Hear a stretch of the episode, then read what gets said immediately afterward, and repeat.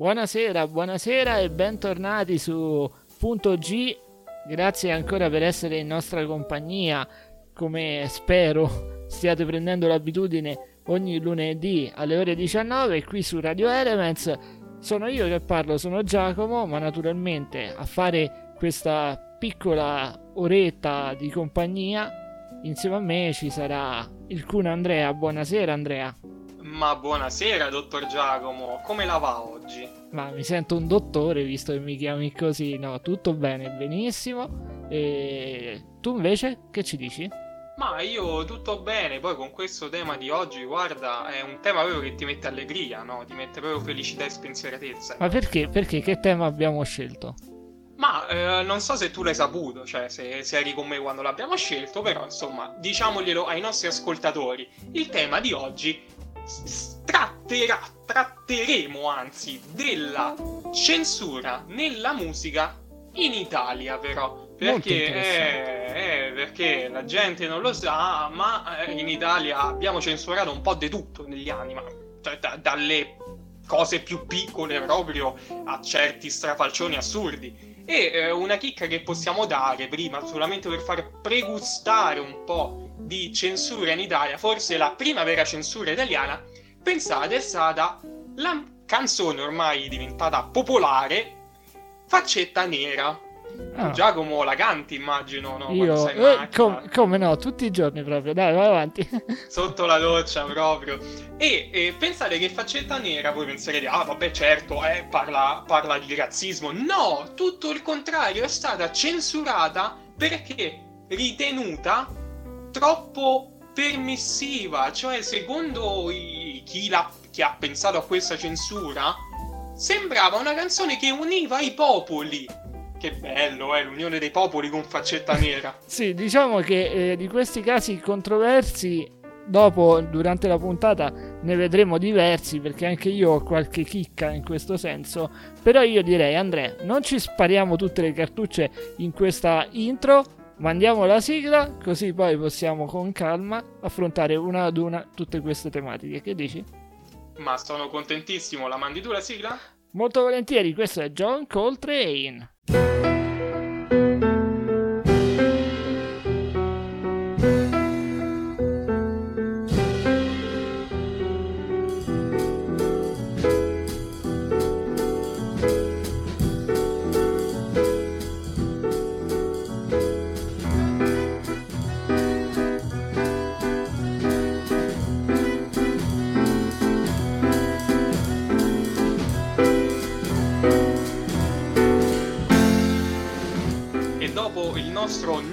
Censurato John Coltrane, perché ci mancherebbe che andiamo a censurare lui o che qualcuno lo voglia censurare, partiamo subito con la prima chicca della puntata. E questo qui, di cui parliamo attualmente, è un gruppo beh, molto famoso, l'avete visto anche di recente il loro leader su un programma italiano che ha fatto molto successo, e ha fatto molto ridere e dibattere anche quello e si chiama LOL e se vi dico un programma del genere non può che non essere il nostro Elio insieme al suo gruppo appunto che sono le storie tese tra l'altro stato... posso dire sì. che in quel programma è stato uno di quelli che mi ha divertito di più perché veramente è stato fantasioso, estroso, ha capito veramente il meccanismo del gioco. Questo vabbè, è un piccolo commento che non c'entra una fava con la puntata. Vai Andrea.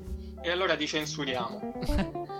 Allora, Elio e le storie tese, partiamo dalle origini, sono un gruppo di Milano fondato appunto da Stefano Belisari, in arte Elio, nel lontano ormai 1980. Loro pensate che hanno incominciato ad avere successo registrando bootleg. Cosa sono i bootleg? Ovvero i bootleg, una registrazione eh, spesso sperimentale, spesso homemade, diciamo, audio o video di uno spettacolo e in genere non è roba ufficiale, gira tra i fan, come si dice, no? A loro però hanno poi avuto successo, tanto successo, grazie alla loro partecipazione al Festival di Sanremo e il secondo posto proprio all'evento, oltretutto vincendo il premio della critica Mia Martini, un premio secondo me più importante del primo posto al, al festival stesso, Condivido. con il brano, con il brano La Terra dei Cachi, che poi È diventato, è diventato, un tormentone a tutti gli effetti, esatto. Esatto. Pensate che anche un nostro collega Elio, perché dal 93 si accompagna al buon Linus addirittura con un programma su, sul no, non so se la conoscete, voi conoscete Radio Elements, ma magari qualcuno conosce anche Radio DJ, non so, magari Giacomo. io, io non conosco altre radio, conosco solo la nostra. Fantastico, meno male. Pensate che io vi parlo di una storia assai lontana, era il 1991 quando ci fu questo concertone del primo maggio e andava in onda appunto sulla Rai tra Rai 2 e Rai 3. Erano proprio loro, Elio e le storie tese, diciamo tra virgolette agli inizi, perché ancora non avevano tutto il successo che uh, hanno quest'oggi, e hanno incominciato a fare, diciamo, satira, satira improvvisata sul, uh, sull'evento di quell'anno, che spopolava quell'anno, un bellissimo evento che si chiama Mani Pulite, ah, eh. divertente. E a un certo punto il presentatore si chiama il buon Molliga, che all'inizio anche lui era agli esordi, ora è diventato un giornalista molto importante. Pensate che a un certo punto prende mentre Elio e le storie stavano, stavano facendo questa, questa, bella caricatura, diciamo, dei politici italiani, prende e comincia a, a prendere lui la parola, il palco viene totalmente oscurato e si parte con, uh, con interviste a caso. Che cosa stava succedendo però in quel palco? Elio e le storie tese erano stati portati via di forza fuori dal rettangolo di gioco, come chiameremmo con un, con un eufemismo. Pensate che loro stavano parlando di un fatto che era pubblico, quindi del, di questi parlamentari coinvolti in eh, presunti fatti illeciti e su 111 casi 109 erano stati archiviati ed erano dati che erano alla mano su tutti i giornali, quindi non è che stava dicendo una cosa nuova. Sai cosa mi diverte tantissimo? Sì. Immaginare la scenetta di Elio che se lo portano via. Non so se hai presente come quest'anno si sono portati via Fiorello dal palco dell'Ariston dopo l'esibizione di con Achille Lauro. Ah, sì, sì, sì, ho capito. A mo' di statua. esatto. se lo portavano via immag- come una figura. Mi immagino una cosa del genere. Si sono caricati Elio e se lo sono portati via. Ancora. da cartone animato sta storia, infatti. Ma pensate che lui e era quasi tra virgolette contento di quel fatto perché diceva eh, vabbè ma alla fine ci ha fatto avere successo e ha fatto effettivamente eh, fare successo anche alla questione più di quanto loro avrebbero potuto fare con un paio di battutine buttate lì. Pensate che poi hanno, hanno scritto proprio una canzone che si chiama Sabbiature che è quella che andremo ad ascoltare ed è inserita nell'album Pirla bellissimo nome e che venne inserita nel primo album appunto solamente sette anni dopo, nel 1998. E ora, come è una puntata molto divertente, ci vediamo dopo con una bella chicca, intanto vi, ascolta- vi ascoltate Sabbiature. Il tema della maternità è stato sviscerato, discusso e analizzato di già. Tutto sotto controllo, questo è un brano che parla dell'amore, è un brano che dura 12 ore, quindi dura anche meno. In realtà questo è un depistaggio per il funzionario della RAI, ma d'altra parte noi siamo in buona compagnia, perché anche Andreotti è stato giudicato dalla Corte Inquisitoria per un caso di depistaggio nelle indagini sul tentato golpe borghese. Il caso poi è stato archiviato come del resto altri 410 su 411 e gli unici sfigati che non sono stati archiviati sono stati Gui e Tanassi.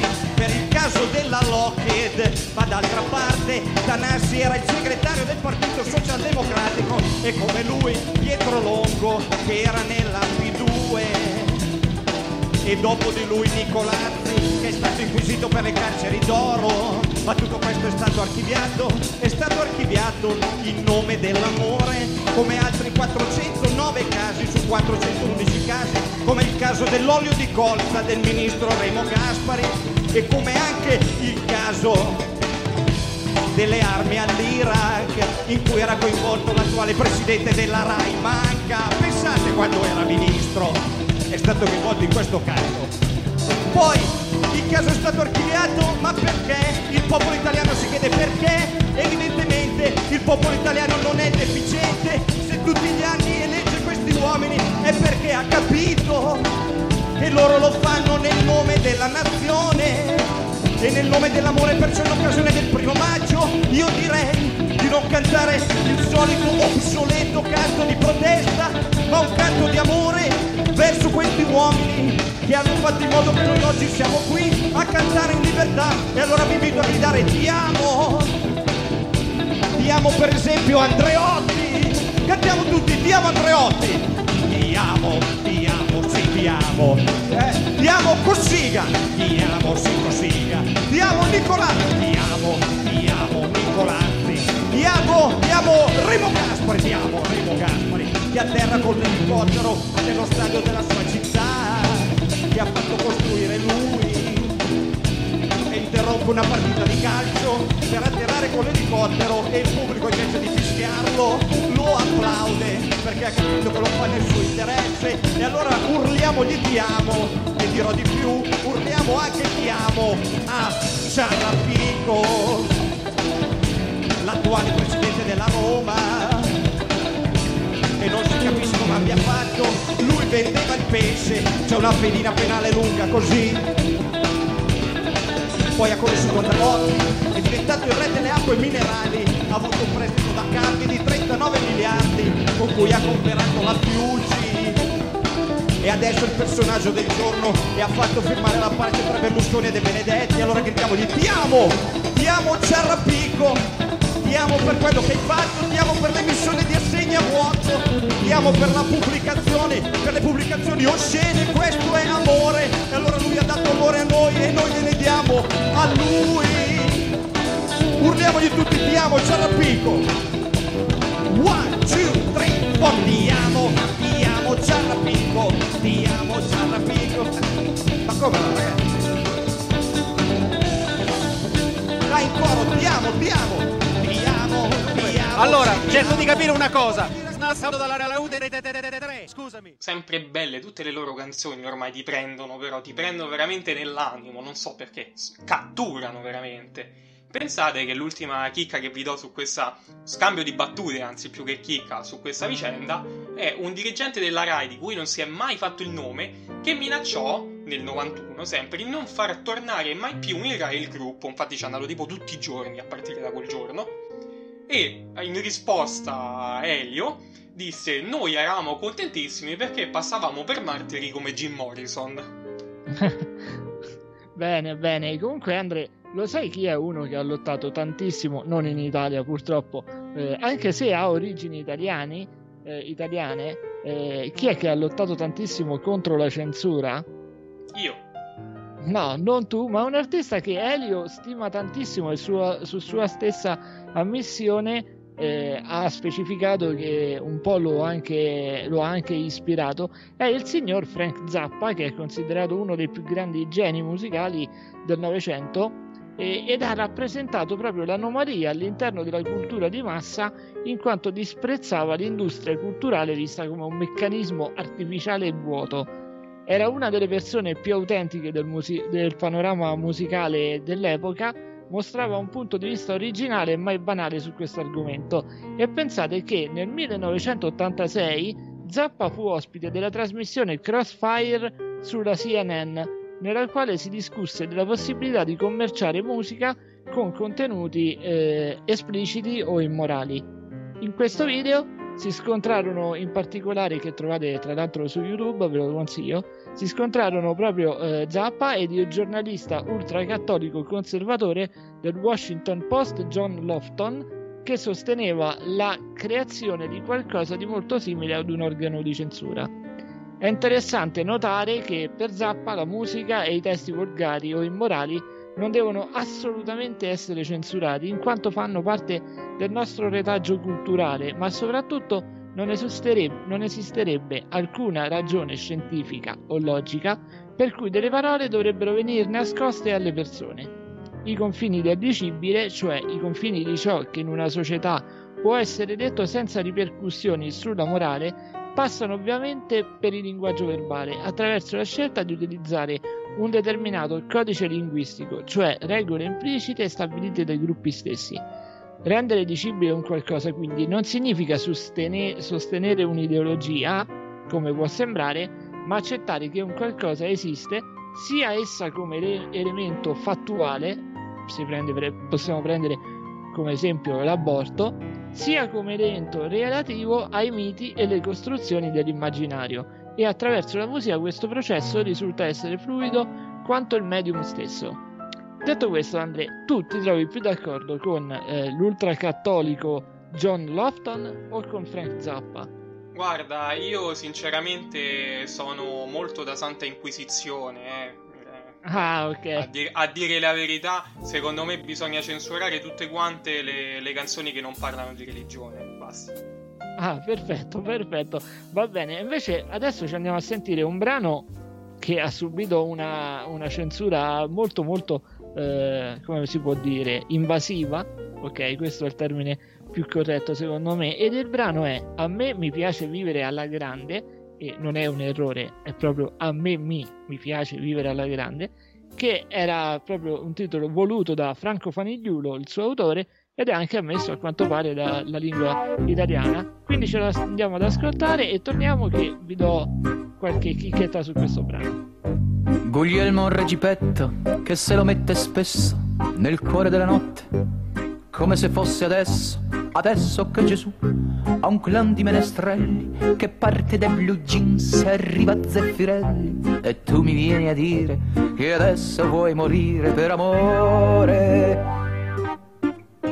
Ho un nano nel cervello, un ictus cerebrale, bagni di candeggina Voglio sentirmi uguale, uguale un gatto rosa per essere sporcato e raccontare a tutti che sono immacolato e tu mi vieni a dire che adesso vuoi morire per amore a me. Mi piace vivere alla grande già, girare tra le favole in mutande, ma il principe dormiva, la strega si è arrabbiata e dai tuoi occhi verdi quella lacrima è spuntata. A me mi piace vivere alla grande già, girare tra le favole in mutande, ma il principe dormiva, la strega si è arrabbiata e dai tuoi occhi verdi quella lacrima è spuntata.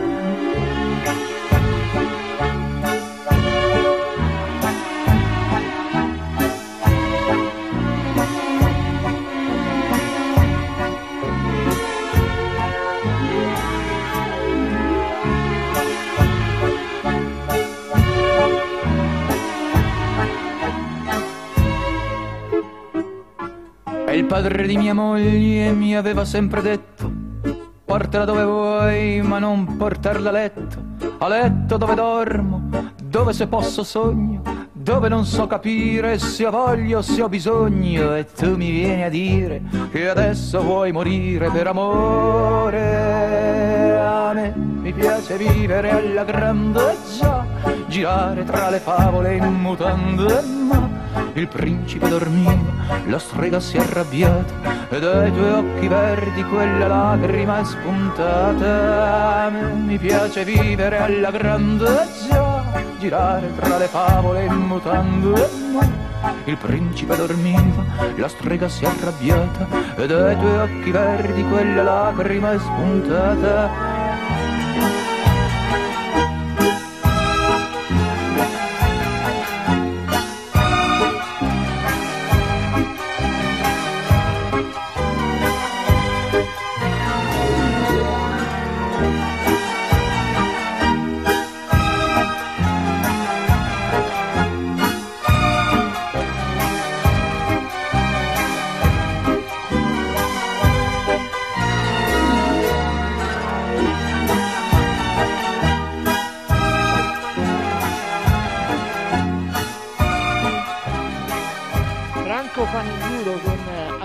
Piace vivere, brano soave e che tra l'altro è stato censurato in ben due punti.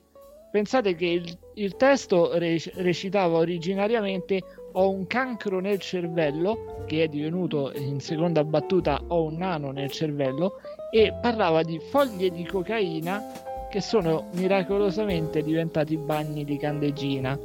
Inoltre, dimmi. No, dico, proprio il testo è stato proprio messo alla grande, proprio i bagni di candeggina, mamma mia, eh, proprio. Sì, ci hanno messo una pezza enorme, una coperta di... davanti. Fatto sta che questo brano fu purtroppo anche una lucida profezia, infatti Franco Fanigliulo morì a 45 anni proprio per Candeggina? Emorragia cerebrale. È stato un grande, pochi lo hanno compreso, potremmo dire per pochi, non per tutti, ecco. Beh, è vero, uno che è per pochissimi, anzi direi no, per pochi, è quello però eh, di cui parliamo ora. Ovvero, siccome abbiamo parlato solamente di artisti italiani finora, mi sembra bello, carino citare anche il nostro buon amico Marilyn Manson. E che cosa ha a che fare Marilyn Manson con la censura in Italia? Pensate che il, uh, il nostro amico che chiameremmo noi, eh, come, come insomma lo, lo chiamiamo tutti i giorni, Brian Hugh Warner, e eh, questo ragazzone, ormai del 69, noi pensiamo sempre che ha 30 anni, ma ormai ne ha superato i 50, eh, ha voluto, diciamo, ha organizzato un concerto nella provincia di Verona nel 2017. I cittadini di questa, di questa cittadina della provincia di Verona hanno deciso di insorgere e di dedicare, in contrasto a, questo, a questa esibizione, preghiere in comunità fino alla data del concerto e una petizione online in cui si chiedeva di non farlo esibire quanto satanista.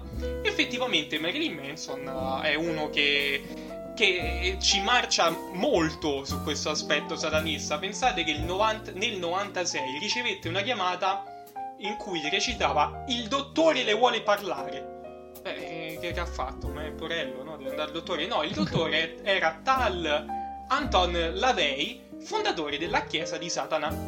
E eh, divennero amici, amici stretti, tanto che eh, Manson fu proclamato reverendo della chiesa di Satana. Quindi, Quindi diciamo lo, che- dobbiamo, eh, lo dobbiamo chiamare Reverendo Marilyn. Reverendo Lavey è, proprio il soprannome, come se fosse tipo un secondo capo della chiesa, diciamo. Me, ne guarderò bene, me ne guarderò bene da ricordarmi tutto questo. Bravo. Infatti lui, pensate che, eh, va bene, lui- nei suoi concerti ormai tutti quanti abbiamo l'immagine del collettivo di lui che brucia le Bibbie, eh, fa 3-4 Bibbie a concerto, le brucia, insomma, non so, che, non so dove le compra tutte queste Bibbie. Più o meno con la Comunque- stessa facilità con cui noi bruciamo fiammiferi. Esatto, praticamente. Pensate che eh, quando si è recato appunto a Verona si è trovato addirittura una comunità abbastanza folta di, eh, di questi cittadini che hanno in parte pregato, tipo, tipo era accerchiato il palco, il palco insomma no, il, il luogo da sta gente che pregava a casa. Uno pregava addirittura da luglio, da luglio fino alla data del concerto. Ha iniziato, hanno iniziato questi cittadini a recitare tutto il rosario ogni giorno. Beh, io qua in genere noi non ci occupiamo di politica, anzi non ce ne occupiamo nemmeno ora, dico tutto quanto in maniera un po' generale. Non ce ne occuperemo mai, non eh. è questo che vogliamo fare. Certo. Il sindaco di questa cittadina nella provincia di Verona, alzo le mani per par condicio, non diciamo il nome, non diciamo nemmeno il nome della cittadina, ha detto testuali parole. Trovo aberranti certe prese di posizioni contro questo cantante, contro l'amministrazione, da parte di persone che ritengono di essere paladini di verità, portatori di sante croci che pregano per pioggia e tempesta, che raccolgono firme che fanno sedute di preghiera. Continua poi, la mia fede non semina odio, non costruisce muri, non ha paura del diverso. Un grande applauso a questo sindaco, finalmente qualcuno che dice la verità. Comunque, diciamo anche un sindaco coraggioso, se non altro. Sì, infatti si è messo tutta la cittadinanza contro. Immagino i contadini con i forconi e le torce che lo E lui gli ha risposto bruciando la Bibbia. Eh, Bravo, sarà stato un fan di Manson comunque, Esatto. probabilmente. La canzone che vi faccio sentire oggi è una delle sue canzoni più popolari, anche se non è sua, dato che è stata scritta e pubblicata la prima volta dal gruppo musicale britannico dei Depeche Mode. Si chiama Personal Jesus, è uscita nel 2004 nell'album Lest We Forget.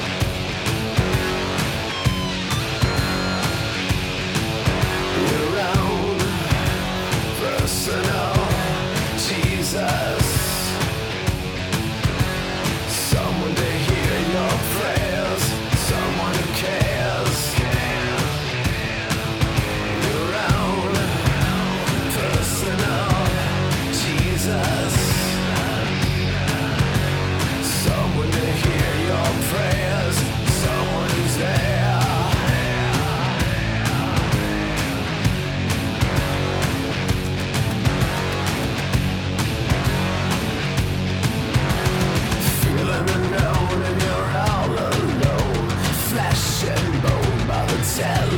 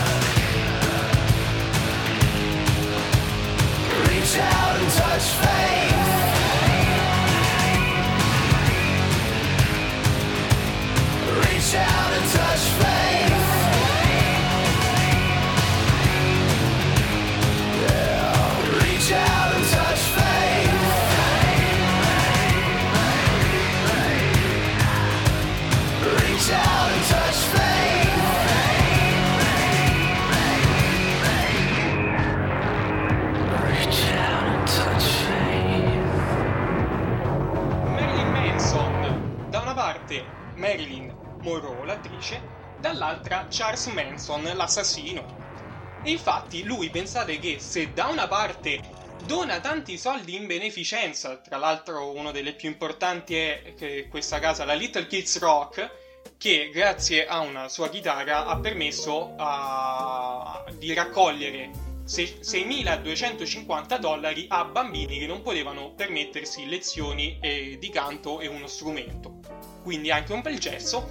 Dall'altra parte ha lanciato Mansint. Mansint, che cosa sarà? Una sua marca di assenzio, prodotto in Svizzera, poi non so che c'entra la Svizzera, che fa proprio schifo, almeno detto dalla critica.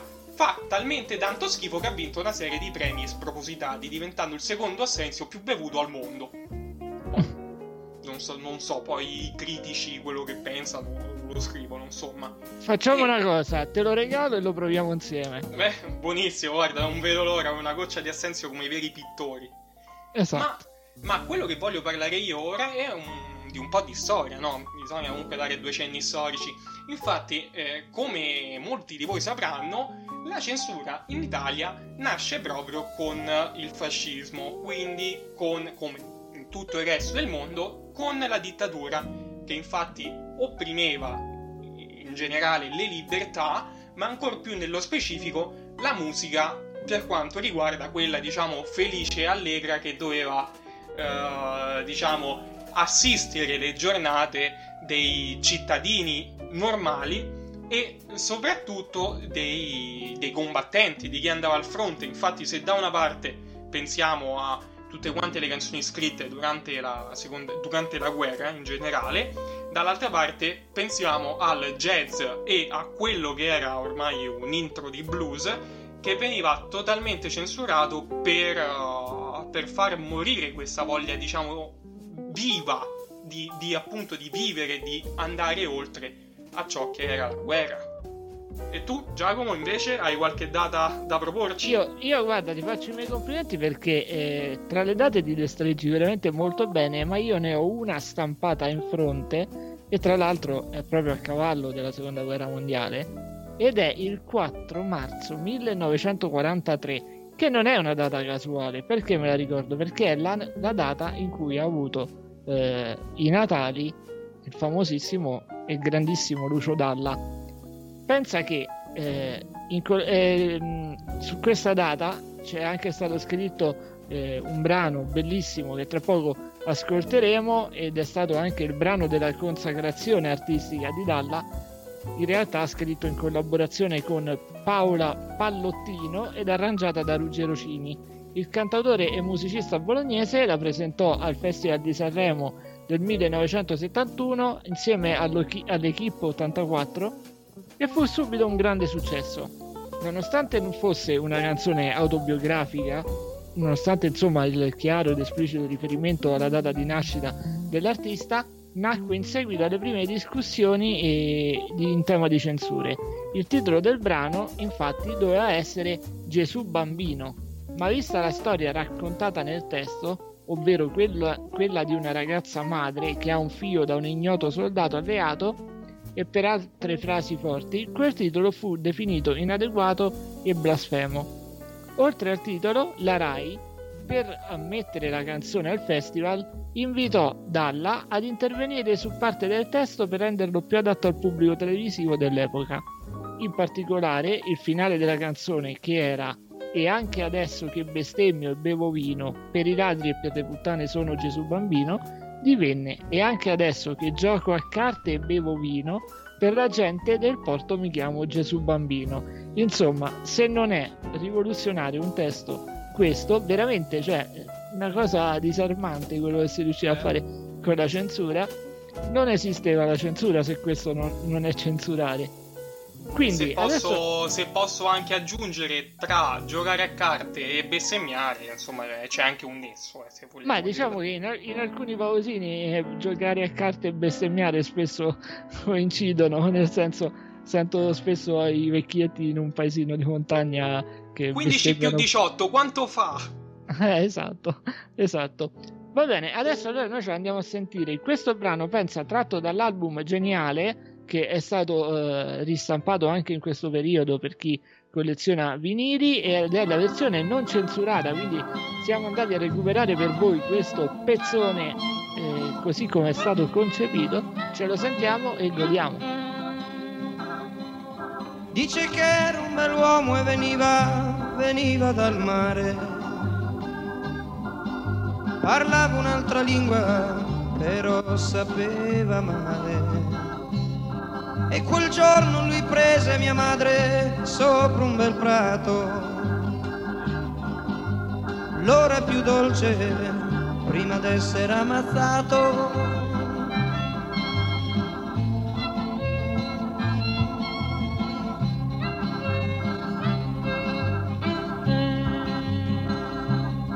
Così lei resta sola nella stanza, la stanza sul porto, con l'unico vestito ogni giorno più corto. E benché non sapesse il nome e neppure il suo posto, mi riconobbe subito su proprio l'ultimo mese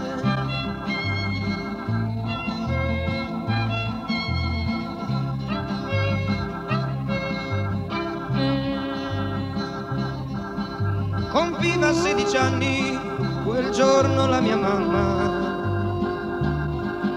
Le strofe di taverna le cantò a Nanna. E stringendomi al petto che sapeva, sapeva di mare, giocava la Madonna con il bimbo da fasciare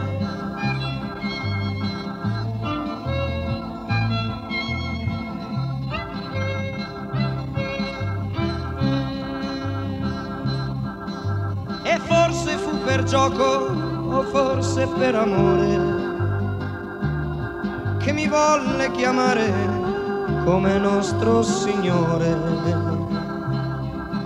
sua breve vita ricordo il ricordo più grosso.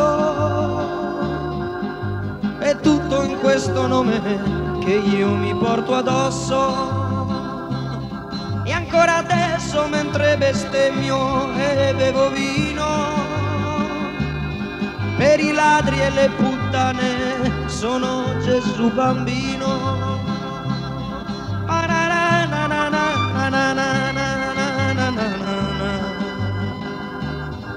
Che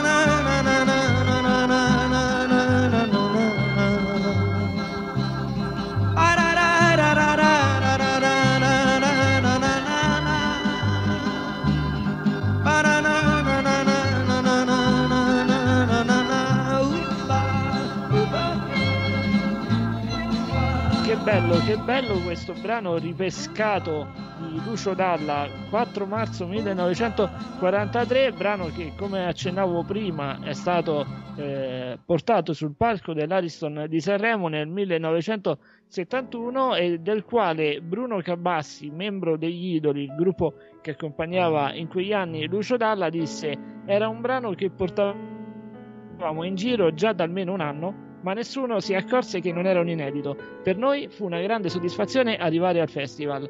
E insomma, è come dargli torto al buon Bruno Cavassi, visto che con questo brano si è scritto una pagina della storia della musica cantautorale italiana. Ma adesso proseguiamo con Andrea. Con un'altra italiana, e se io ti dico Giannona, chi ti viene in mente? Beh, ma di Giannona in Italia ne abbiamo una grandissima che è Gianna Nannini. Esattamente, e siccome abbiamo iniziato il programma parlando un pochettino di un intro di LOL, il programma che ormai sta spopolando, sapete che Gianna Nannini è stata scoperta proprio da Mara Maionchi. Eh già, Eh, eh, la Marona, pure le Marona, un po' brutto da dire, però la Mara nazionale, anche lei, eh, ne ha scoperti tanti nel tempo. Gianna Nannini, pensate che è una, proprio dalla nascita, dall'inizio, una grandissima attivi- attivista per i movimenti femministi. Eh, Possiamo dire con un gioco di parole che è una femminista con le palle. Poi magari qualcuno ha altri aggettivi, però questo qua mi sembrava molto carino. E il, la canzone che oggi faremo sentire è una canzone molto, tra virgolette, pesante, ovvero malinconica. Si intitola, pensate un po', Morta per autoprocurato aborto e il titolo dice tutto. Infatti ci troviamo nel 1976 e questa è la prima canzone di Gianna Nannini. Parla appunto del diritto d'aborto che in Italia ancora non esisteva. E diciamo che non è stata la prima a parlarne, il primo vero che ha portato questo tema in tutte le piazze è stato Venditti con Sara, ma lei diciamo che ha dato un carico molto pesante alla vicenda, tanto che eh, questa canzone venne censurata, ma non censurata nel modo in cui siamo abituati, ovvero cambiate delle parole, ma i produttori gli dissero sì sì sì, bellissima canzone, fantastica, la facciamo ascoltare a tutti quanti e poi l'hanno messa nel dimenticatoio almeno finché eh, l'Italia non avesse aperto gli occhi su questo tema molto importante. E che cosa possiamo dire in più di Gianna Nannini oltre alla canzone? Che non molti sanno che eh, Gianna Nannini con l'album Scandalo del 1989 ha iniziato una collaborazione duratura con Dave Allen, che è un grande amico di Giacomo, ovvero il produttore e membro dei The Cure. benissimo, benissimo. Vedi, quando, quando c'è la buona musica, dietro c'è sempre anche un grande produttore, no? Non so tu che ne pensi, però. Sono convintissimo di questa cosa, soprattutto per i tempi di adesso, in cui i produttori veramente si stanno affacciando e stanno diventando sempre più famosi. Passando però alla canzone vera e propria che ora ci ascoltiamo, Morta per autoprocurato aborto, data di uscita, come abbiamo detto, 1976, ed è inserita nel primo album di Gianna Nannini. E tu mi dirai, Giacomo, come si chiama secondo te l'album, il primo album di Gianna Nannini? Tiro, tiro a indovinare, eh, vediamo, vediamo, fammi pensare. Mm, si chiamerà forse Gianna Nannini? Esattamente, sei un visionario tu. Visto? Mamma mia, quante ne so, una più del diavolo. Mamma mia, e ora ci mettiamo in rigoroso silenzio ad ascoltare una fantastica Gianna Nannini con Morta per autoprocurato aborto. la stanza tua piena di fiori e due coltelli,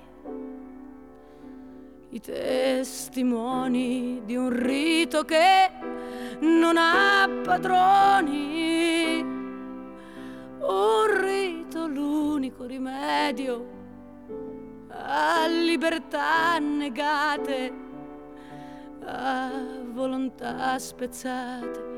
In mezzo al sangue lei per terra vinceva la sua guerra. Senza parlare, senza accusare dei suoi tre mesi di dolore, di rancore, di timore. Ecco l'immagine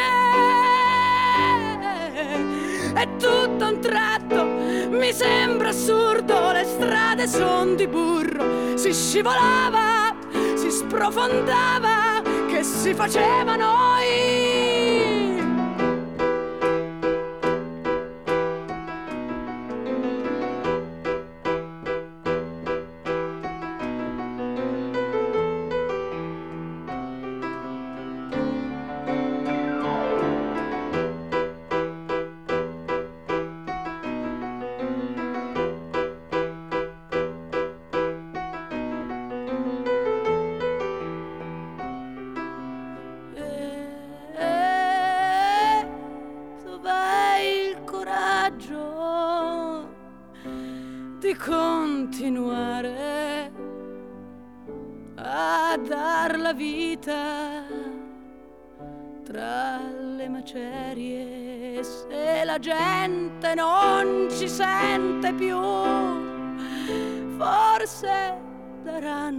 paradiso. A donne come lei che così han deciso e in tutta questa distruzione io cerco un'altra direzione.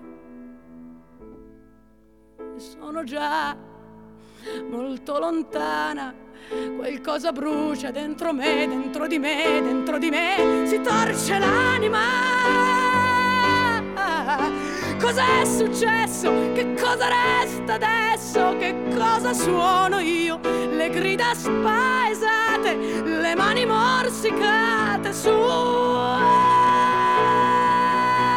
dopo questa botta di malinconia con questa canzone struggente di Gianna Nannini, eh, diciamo che voglio dare un'ultima chicca sul, sul suo essere veramente una femminista convinta. Tanto che eh, il primo album, no, il primo album, il primo album di successo, California, in cui è inserita la canzone America, che conosce tutto il mondo praticamente, raffigura la copertina la statua della libertà che impugna un bellissimo vibratore a sette strisce. Eh, sì, vero, adesso l'hai detto me lo ricordo anche io molto bene. Ah, il vibratore o la copertina? No, la copertina, la copertina, sai del fatto che colleziono vinili, mi sfuggiva questo particolare di cosa portasse in mano la Statua della Libertà, però adesso me lo dici mi viene in mente.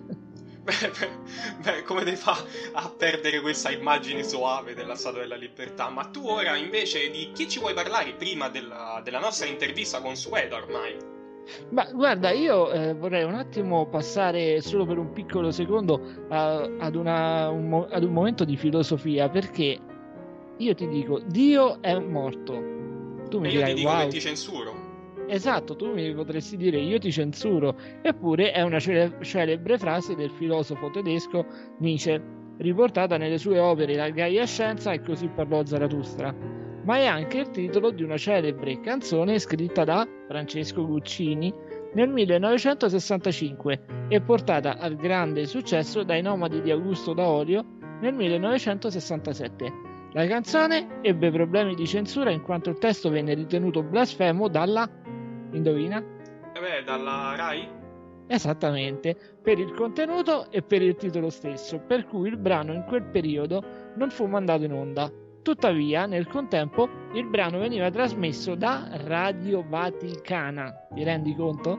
Fantastica questa scena comunque. Esatto, e pare che anche il Papa Paolo VI lo apprezzasse questo, questo testo, questa canzone. Il testo di Guccini parla dunque di un Dio che è morto nella droga, nell'alcolismo, ai bordi delle strade dove sono costretti a vivere e a morire i relitti umani, ma che se Dio è morto in quelle nefandezze, risorgerà in tempi brevi proprio come la resurrezione di, di Gesù è avvenuta in tre giorni. È un brano che non so cosa tu ne pensi, Kun, ma che nonostante non sia stato pensato per descrivere la società contemporanea, bensì quella dei famosi anni 60, risulta essere comunque molto attuale e un canto generazionale di speranza. Tu che dici? Ma io dico che è normale, praticamente tutte le canzoni che ascolti del passato, dagli anni 60 agli anni 90, praticamente rispecchiano sempre il 2000, quindi i tempi non sono cambiati, non diciamo questa cosa. Ma soprattutto ti posso dire una cosa, quello che prima eh, stiamo vedendo nel corso degli anni veniva censurato, poi spesso si è rivelato quasi profetico. Non so, le due cose sono strettamente connesse secondo me. Sì.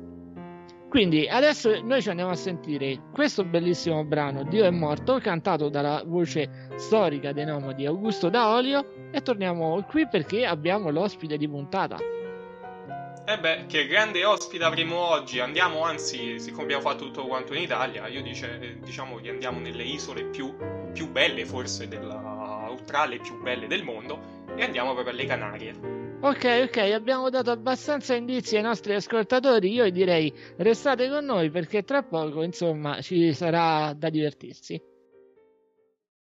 Ho visto la gente della mia età andare via lungo le strade che non portano mai a niente. Cercare il sogno che conduce alla pazzia, nella ricerca di qualcosa che non trovano nel mondo che hanno già dentro alle notti che dal vino son bagnate, dentro alle stanze da pastiglie trasformate, dentro alle nuvole di fumo nel mondo fatto di città, essere contro o ingoiare la nostra stanca civiltà è un Dio che è morto.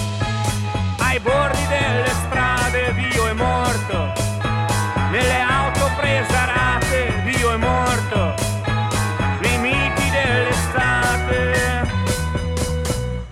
morto.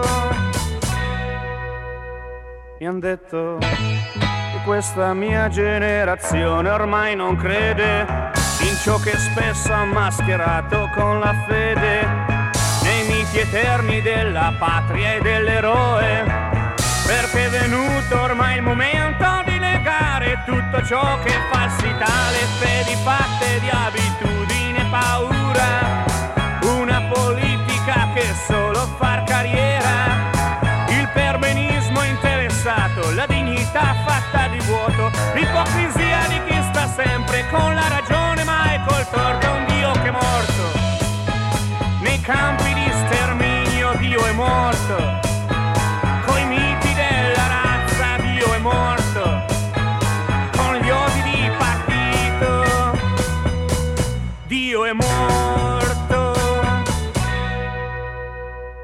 Io penso che questa mia generazione è preparata a un mondo nuovo e una speranza appena nata ad un futuro che ha già in mano, a una rivolta senza armi, perché noi tutti ormai sappiamo che se Dio muore è per tre giorni e poi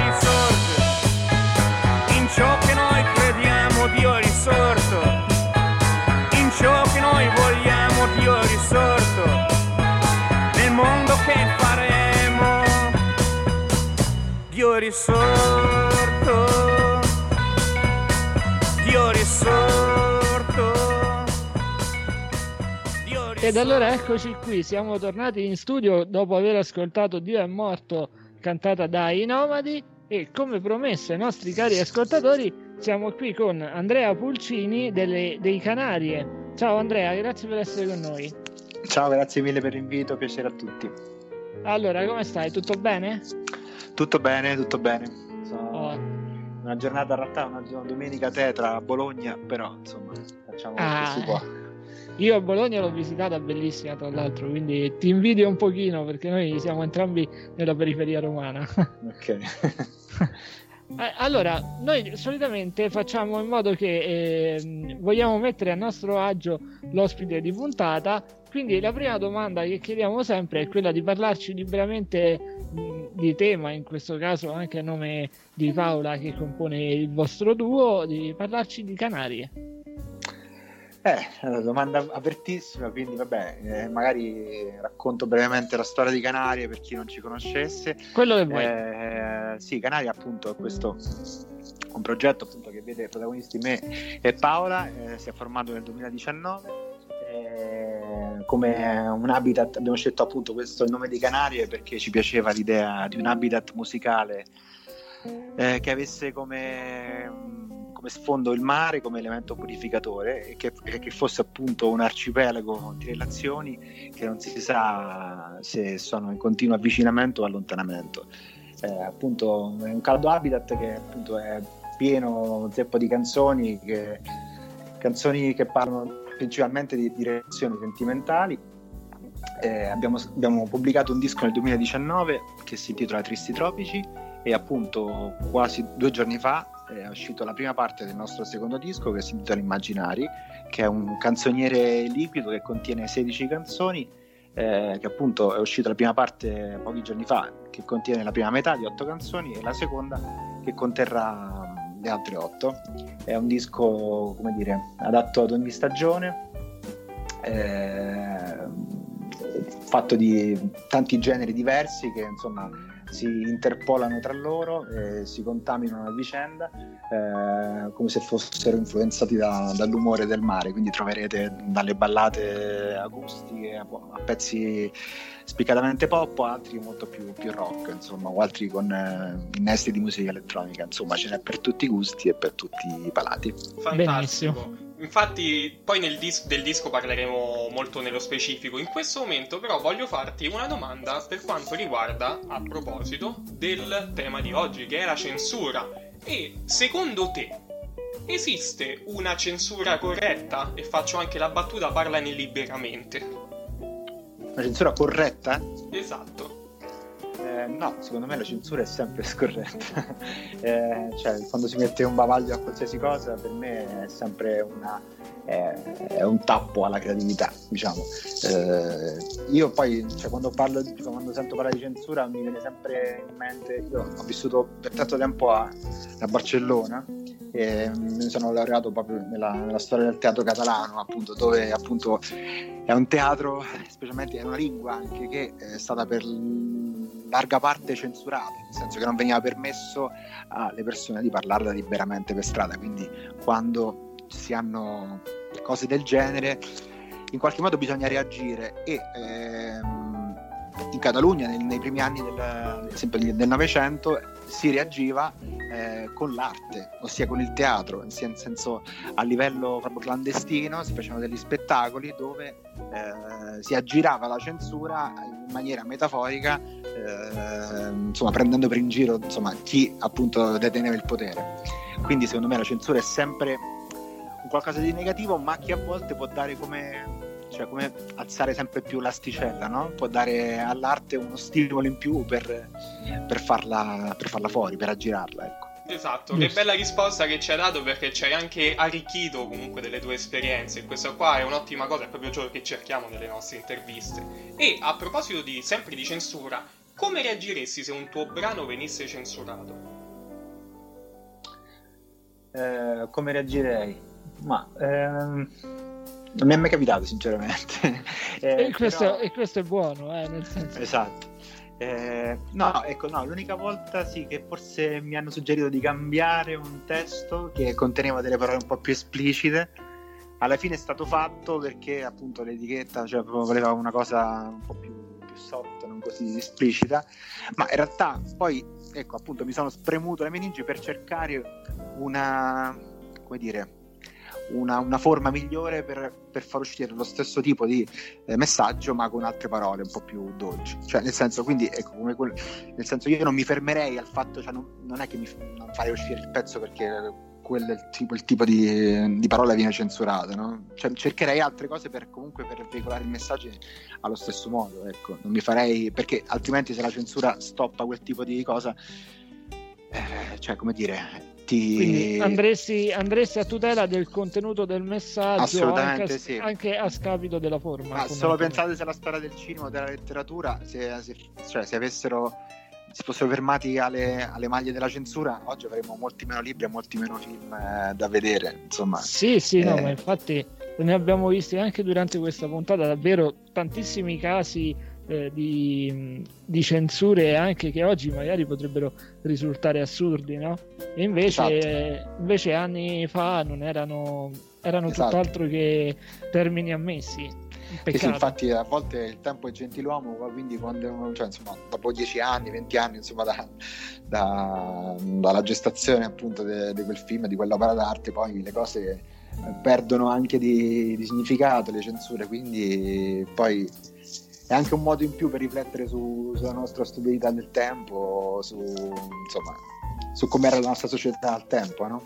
Sì, sì. Quindi- Siamo, siamo perfettamente d'accordo. Guarda, ti voglio fare anche una domanda che è un po' fuori scaletta, nel senso non era prevista, ma te la voglio, te la voglio assolutamente fare. Ehm, oggi stiamo assistendo no, a- ad una. mm, tutte queste eh, lotte, ok? Ci stanno anche giuste, per carità, nessuno vuole dire il contrario. Ci rendiamo sempre conto che però bisogna sempre fare più attenzione al modo di parlare. Questo non ci rende in qualche modo schiavi? È un po' provocatoria come, come domanda, me ne rendo conto.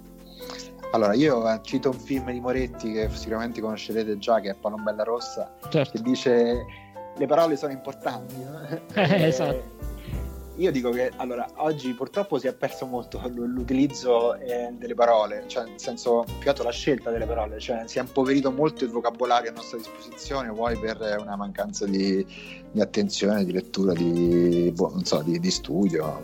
E quindi, cioè, eh, essendosi impoverito il nostro eh, vocabolario, si è anche impoverito il nostro immaginario, per citare anche il disco, e anche nostro- la nostra forma di, di comunicazione. Quindi e si è inasprito anche l'odio, cioè se, se- se ti metti a vedere anche tutti i commenti degli ether così sono commenti di gente illetterata, cioè che non sa neanche scrivere Verissimo. parole. Ehm, E, questa, questa mancanza appunto di, di, cioè di- di linguaggio, cioè, secondo me è, è una, è una censura, cioè è una censura che tutti noi ci imponiamo, eh, tra virgolette, censura tra virgolette, perché cioè, non avendo la, la proprietà e la capacità di scegliere le, proprie- le parole che eh, ci servono al meglio per esprimere le nostre idee, i nostri concetti, si impoverisce un po' tutto il nostro, cioè anche il discorso. E, e spesso anche oggi dalla, dalla televisione alla politica, insomma, c'è uno spettacolo abbastanza povero di, di idee e di contenuti perché si è impoverito anche il linguaggio. Quindi, secondo me, invece, studiare il linguaggio è una ricchezza, cioè è una libertà, cioè per esprimersi meglio. No, questo è il mio Certo. punto di vista. Poi, No, no, ma eh, io lo condivido pienamente. Non so, Andrea. Io stavo per dire la stessa cosa tua, condivido, ma condivido, anzi ti dico che quegli hater, quelle persone che stavi parlando prima, è gente che ha paura del nuovo, è gente che ha paura di andare avanti. Possibile. sì. Ok, allora invece tornando a, voi, a parlare di voi, di Canarie, il vostro album si chiama Immaginari parte 1 e ci ha detto perché seguirà una parte 2. Ma come mai avete scelto questo titolo e come mai, visto che tra poco ascolteremo eh, un estratto che è Universo, come mai avete scelto proprio di, ascol- di farci ascoltare questo brano? Allora, sì, ehm, Immaginari, come dicevo prima, è un canzoniere liquido che contiene 16 canzoni, quindi abbiamo deciso di dividerlo in due parti eh, perché appunto ci, ci piaceva l'idea che questo disco coprisse un anno solare e che quindi fosse adatto ad ogni tempo e ad ogni stagione. Eh, oggi purtroppo viviamo in un'epoca dove c'è un consumo fast food della musica, quindi noi siamo, siamo un po' age, diciamo, un po' più stagionati, quindi legati un po' più alla- al disco, diciamo. Quindi la- il giusto compromesso è stato quello di fare due dischi, visto che le canzoni erano 16, quindi anche numerose per un, per un- insomma, per un singolo album.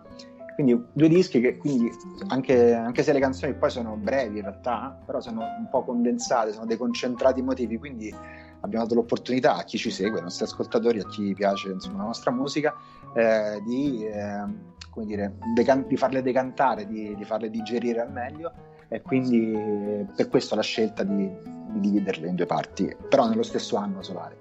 Ehm, detto questo, poi la scelta di Universo di Brodo è anche per- più che altro perché erano i due singoli che hanno anticipato eh, il disco di Immaginari. Eh, sono due canzoni un po' eh, Universo, ad esempio, eh, è, una canzo- è un unicum a livello sonoro nel disco perché è un po' un omaggio al Battiato degli anni eh, set- 80, diciamo 70-80, eh, con eh, insomma c'è un susseguirsi di pensieri associativi sulle meccaniche celesti, cioè sulla- sull'influenza che le meccaniche celesti hanno sulle nostre vite. E invece Brodo poi invece è una canzone eh, che parla di un amore consumato dove l'amore è diventato più freddo della morte eh, ci siamo un po' ispirati alle, cioè alle- alle vite insomma, dei nostri nonni, dei nostri genitori che sono coppie che noi per chi ha avuto la fortuna di vederle insomma di- che vanno avanti da più di 50 anni e però non si sa quale alchimia ancora li tenga, li tenga in piedi a livello emotivo dico. Eh, perché magari si odiano, si, si- si mandano eh, a quel paese ogni secondo però c'è quel qualcosa, quella, quella- quella chimica che ancora li mantiene in vita eh, a livello uh, amoroso, dico. Eh, e quindi, ehm, insomma, è una canzone anche piena di nostalgia, di tempi Nostalgica, passati. esatto. Nostalgica, esatto. Però allo stesso tempo che, come dire, che, che prende consapevolezza della- dell'usura dei rapporti che però che anche se sono usurati, appunto, consumati, crepati anche dal quotidiano, dalle piccole gioie di una cena, di un, eh, di un invito a casa, di un qualcuno, possono ritrovare un, un nuovo entusiasmo. Perfetto, allora la proposta è questa, dimmi se siete d'accordo, ditemelo. Andiamo ad ascoltarci Canarie con Universo, dopodiché torniamo e continuiamo un pochino a punzecchiare il nostro Andrea con qualche domandina delle nostre. Che ve ne pare? No, no, va benissimo. Sì. Ok, va benissimo. Allora ci ascoltiamo Canarie con Universo.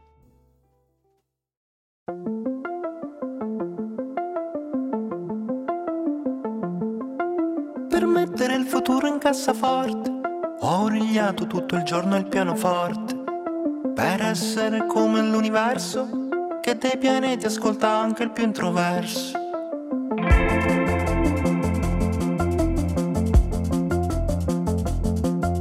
Lo specchio non dovrebbe trattenere la nostra immagine più giovane per sempre. Se tu una stella ci arriva il riflesso pure dell'ultima notte di sesso.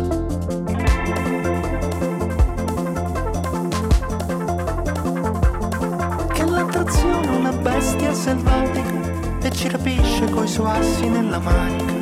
Vorrei essere come l'universo che dei satelliti conosce la meccanica.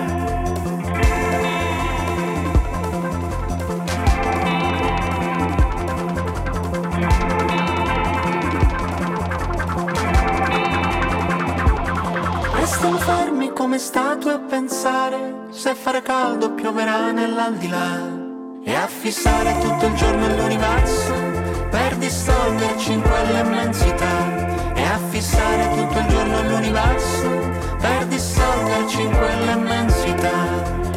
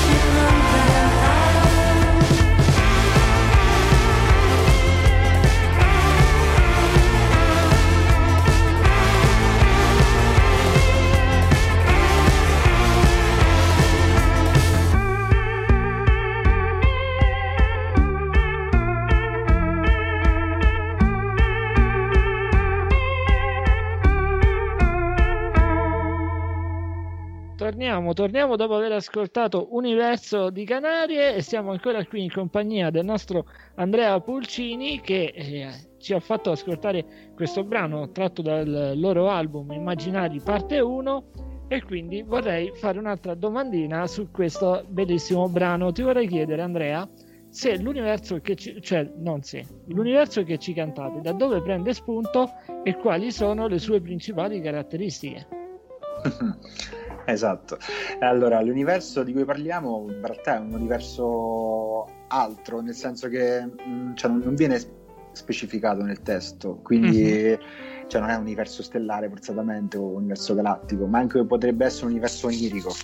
Certo. Eh, un universo, un'altra realtà insomma, che si, che si prova solo immaginando con se stessi in un'altra dimensione.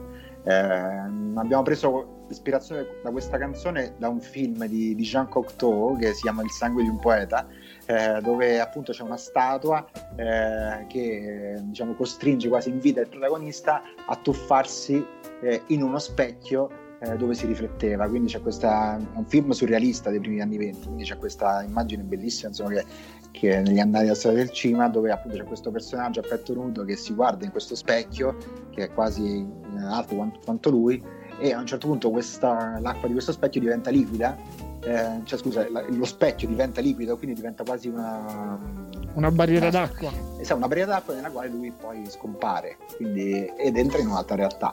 Eh, quindi eh, diciamo, è un invito un po' a, a provare un, l'esperienza di un'altra dimensione, anche a, alle, sia a livello di astrazione, sia a livello di, di sogni, sogni lucidi, eh, sia a livello di prepararsi anche a un'altra realtà, proprio che sarà quella della fine della nostra vita, insomma. Certo. Eh, quindi cioè, a volte cioè, ci sono tanti studi insomma, sulla, sul sognare la propria morte prima della morte per, per fare un'esperienza, perché poi uno quando muore davvero non, non lo sa come sarà dall'altra parte, perché ha, invece se tu lo sai, cioè, ne fai prima esperienza attraverso dei viaggi anche allucinogeni o solo anche attraverso l'immaginazione, poi cioè, insomma in qualche modo ne fai esperienze come i misteri eleusini dell'antica Grecia no? che, dove si beveva tipo, delle pozioni così e faceva un'esperienza prima del tempo di, di dimensioni terrene Bello, bello, ci piace. Oltretutto, veramente porta- hai portato, anzi, verrebbe a dire, nella tua musica, in quello che stai facendo, proprio tutti i tuoi studi, tutto ciò che sai, insomma.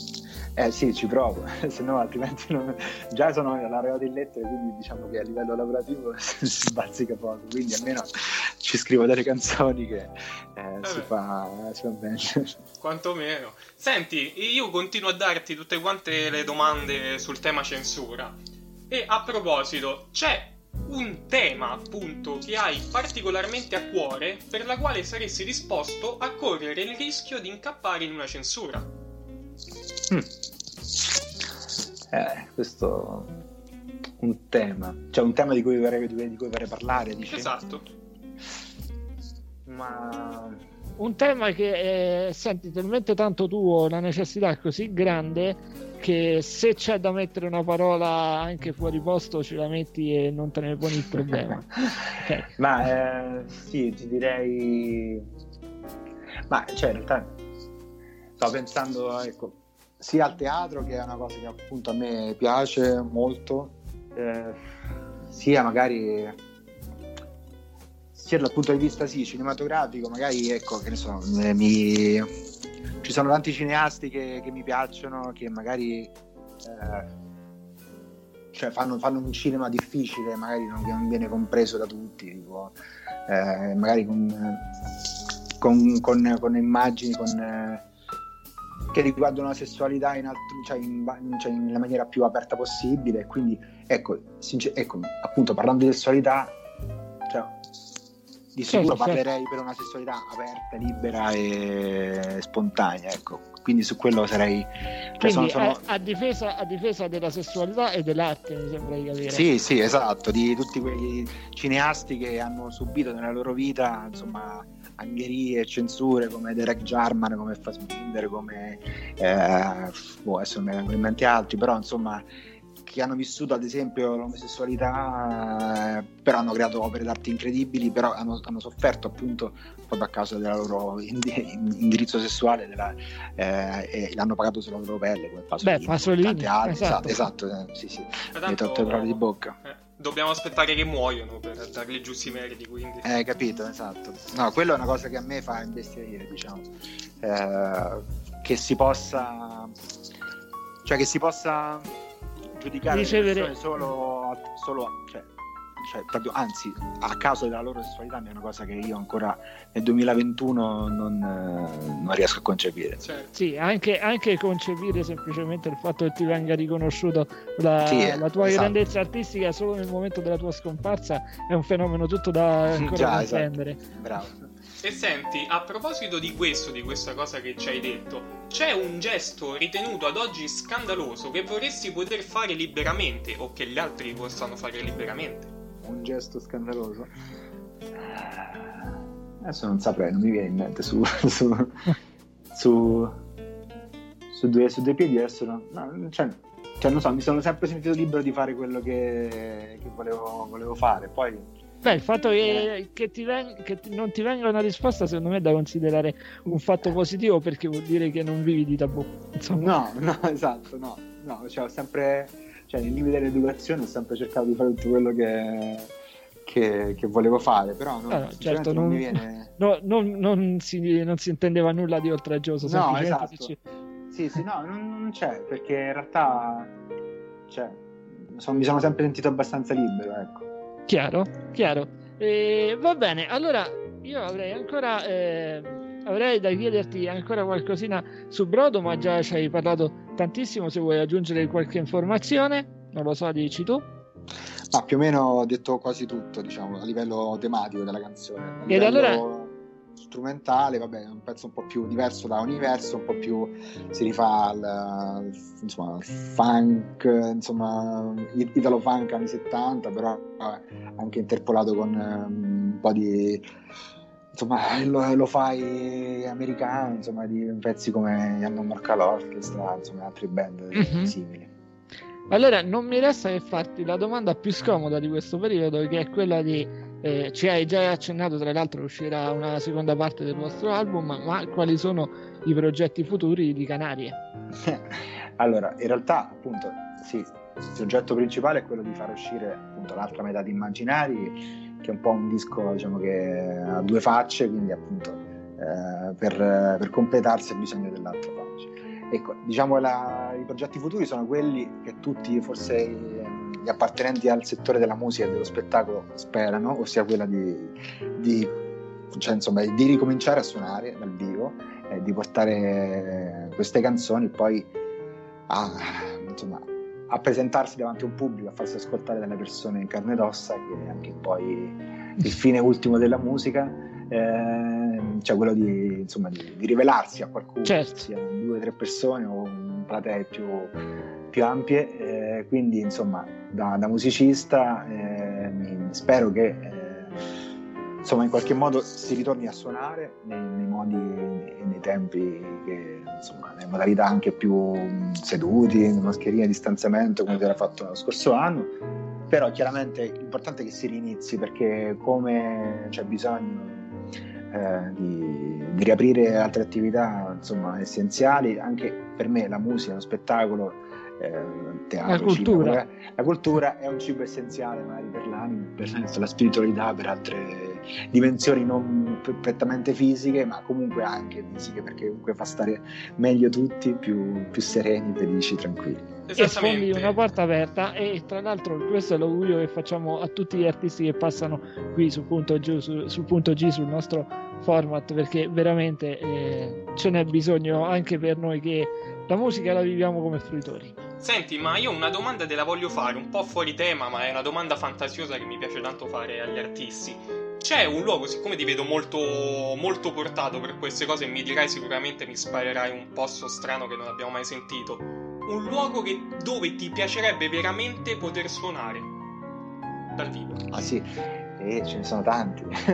Eh, sicuramente eh, mi piacerebbe suonare in un'isola.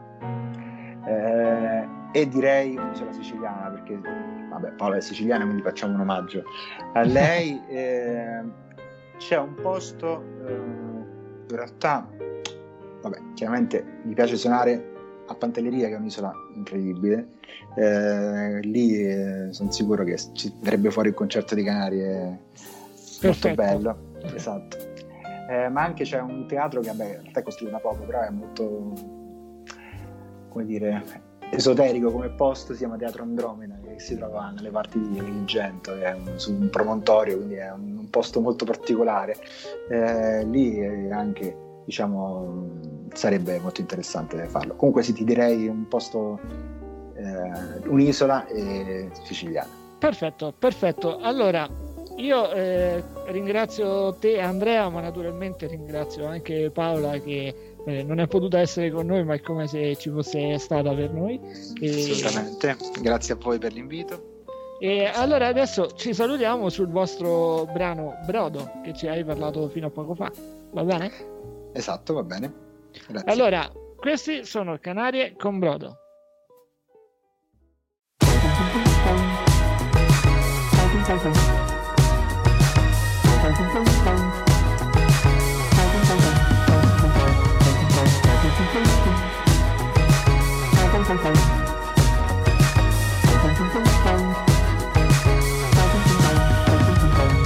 Finirà il metano, evaporiamo come incenso indiano, quanta noia pomeridiana. Ho disegnato nella nebbia padana, labbra di corallo dentro una sfera di cristallo. Mi ripetono che l'amore, chiedersi cosa mangiare finché il cuore si muove. Maledetta nostalgia che ci farà impazzire.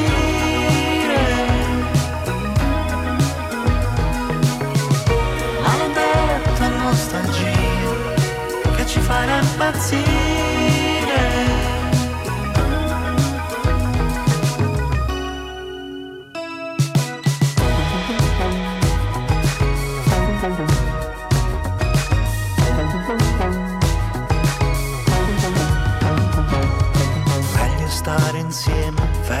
Fissare le ragnatele, spolverare gli universi e non specchiarsi per scoprirci diversi. Persi dentro il brodo, illuminati da un nuovo sodo. Vorrei tornasse la seduzione e dormire davanti la televisione. Maledetta nostalgia che ci farà impazzire.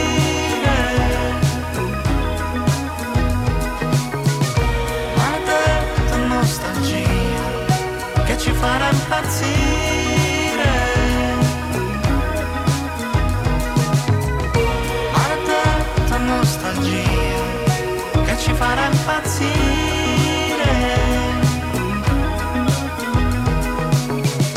Maledetta nostalgia che ci farà impazzire.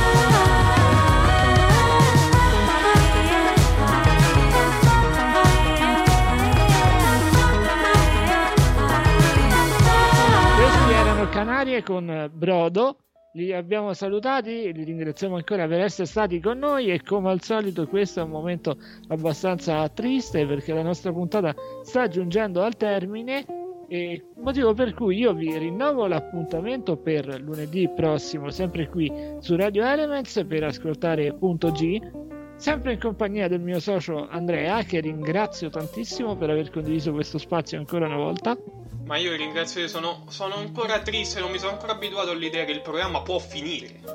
Eh, è vero, è vero, purtroppo eh, piano piano prenderemo anche coscienza di questo. Fatto sta che adesso, prima di salutare i nostri ascoltatori, eh, consiglierei a tutti i genitori di allontanare i loro bambini perché Andrea ci introdurrà ad un brano molto particolare, vero Andrea?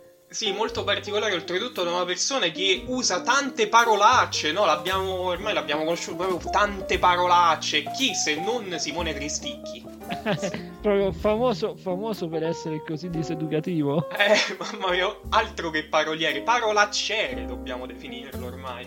E infatti Cristicchi ormai è diventato famosissimo nel- a partire dal 2007, anzi, quando ha vinto il Festival di Sanremo con la fantastica canzone Ti regalerò una rosa. E diciamo che proprio quella lì è stato l'apice forse del Sanremo degli ultimi anni, aggiungerei anche. Condivido.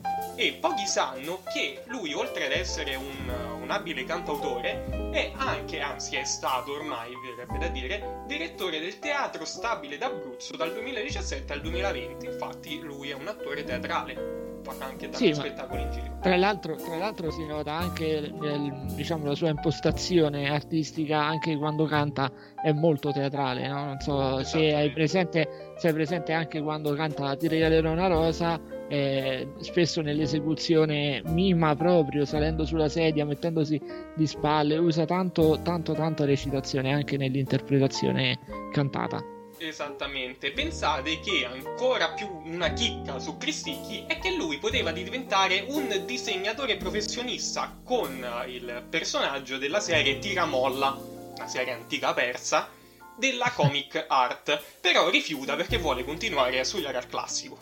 Oggi si sarebbero tutti buttati su quel lavoro, lui ha detto no, io voglio continuare a eh, studiare, tra l'altro eh, diventerà disegnatore in ogni caso perché collaborerà con Jacovitti, che, eh, Mm. io, che io che faccio insomma eh, un minuto dei fumetti con Kun, per chi mi ha ascoltato lo so, ma non tutti sanno che è l'autore dei Cocco Bill, Certo. il simbolo dei, dei fumetti, uno dei simboli anzi dei fumetti in Italia.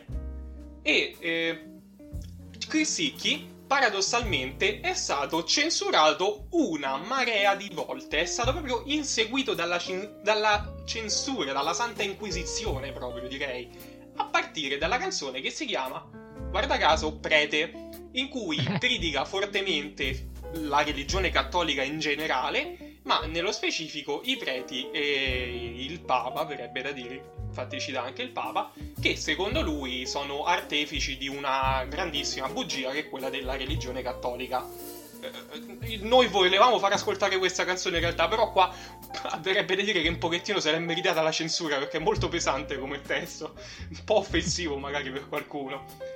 E praticamente da questo momento lui sarà perseguitato da quelli che eh, i francesi definiscono cagacazzi. Perché il singolo che vi facciamo ascoltare ora è uscito nell'estate 2006, quindi addirittura prima della vittoria a Sanremo, e si chiama Ombrelloni, che è una parodia appunto dei classici tormentoni estivi. E eh, utilizzando luoghi comuni di queste canzoni, ci aggiunge un sacco di parolacce durante il ritornello. Ma tante parolacce, infatti fa spaccare dalle risate. Io A vi- condimento, a condimento. Esatto.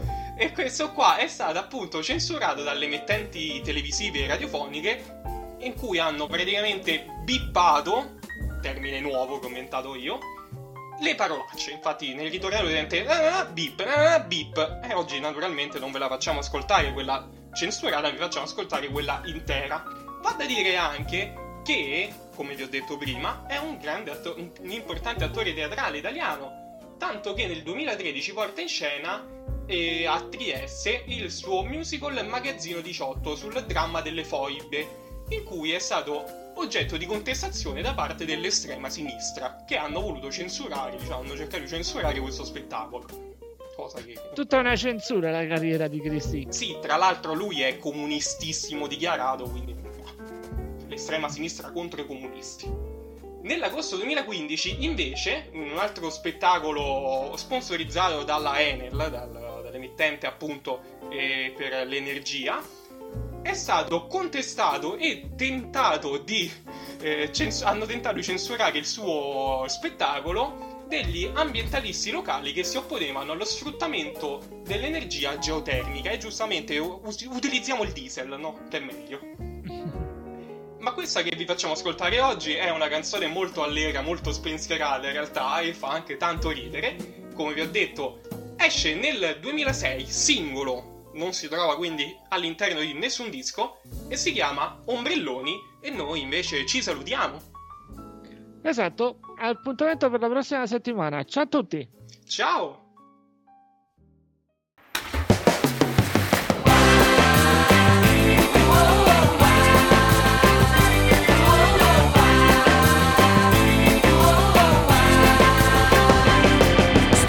Pensando seriamente a una canzone per l'estate maledettamente stupida da farsi canticchiare orecchiabile. Dal sapore di asciugamano col calor latino con un ritmo sudamericano. Sto pensando a quanti soldi potrei farci veramente. Diventasse la canzone dell'estate per la gente. Discoteche di riccione dentro ai ristoranti dalle radio nazionali e nei villaggi di vacanze. L'ombrellone te lo ficco nel culo e il gelato te lo spiaccico in faccia. Questa sabbia te la occhi e poi ti prendo a calci lungo la spiaggia. Con la sdraio ti ci spezzo la schiena. E ci piscio sulla tua bronzatura Ora ingurgita la crema solare. Prima che ti affoghi in questo schifo di mare. Buonasera benvenuti all'arena numero 5 di Riccione. Questa sera Simone Cristi in concerto pensando seriamente di scapparmene in montagna. La mia musica sarà soltanto un asino che raglia nella pace dei sensi. Praticando un po' di yoga scoprirò l'avere senza che si cela in ogni cosa. Ripenso a questo pezzo ad un balletto da abbinare. Quattro passi, due, tre mosse, anche un orso le sa fare. Tutti quanti poi si sentiranno più felici Solo un po' più stronzi ma lontani ormai dai loro figi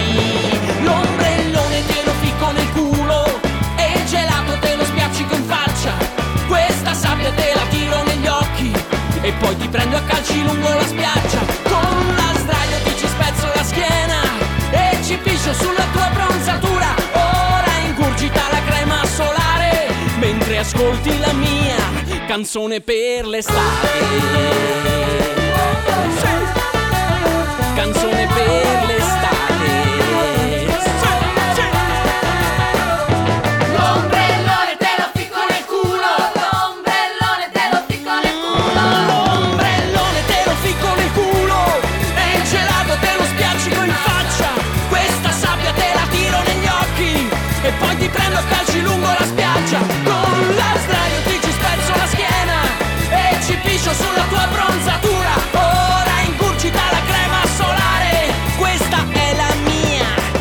canzone per l'estate